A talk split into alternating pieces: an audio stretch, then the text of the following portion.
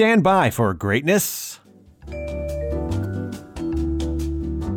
Hey again, ATL, what's going on? It's Blindside from Channel Ocho Productions coming at you with your on set weather update. Today is Friday, April the 2nd. One, congrats, you made it past April Fool's Day. Two, happy Good Friday, everybody. Here's your weather update. Today, BEA beautiful skies, sunshine, and that's all we got on the docket for today. 0% chance of rain. However, a little chilly out there from the front we just passed through. High of only 55 today, and dipping down to a very chilly 34 degrees in the PM. And with that, the sun will also look to set at 7:59 in the PM.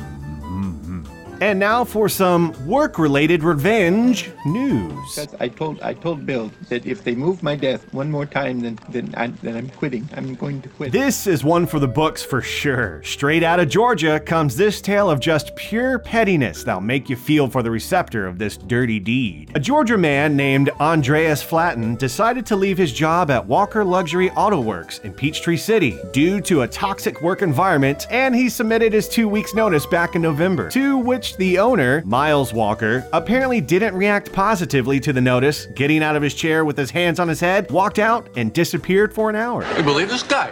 He holds a grudge like Khomeini. Flaten said he was owed a final paycheck of around $915. Walker said it would have been delivered in January. Flaten didn't hear anything around then, so he contacted the Department of Labor, and after getting the government involved, only then did the money show up finally to Flaten. But it showed up as 500 pounds of oil covered pennies dumped in his driveway. A man says he woke up to a pile of pennies in his driveway, not just a few, but tens of thousands of them. Flaten said he had no idea what he was going to do with all the pennies, where to put them, let alone clean them in order to cash them in. For now, all them greasy copper coins sit in a wheelbarrow in his garage. Can I offer you a penny for your thoughts? I'm blindside.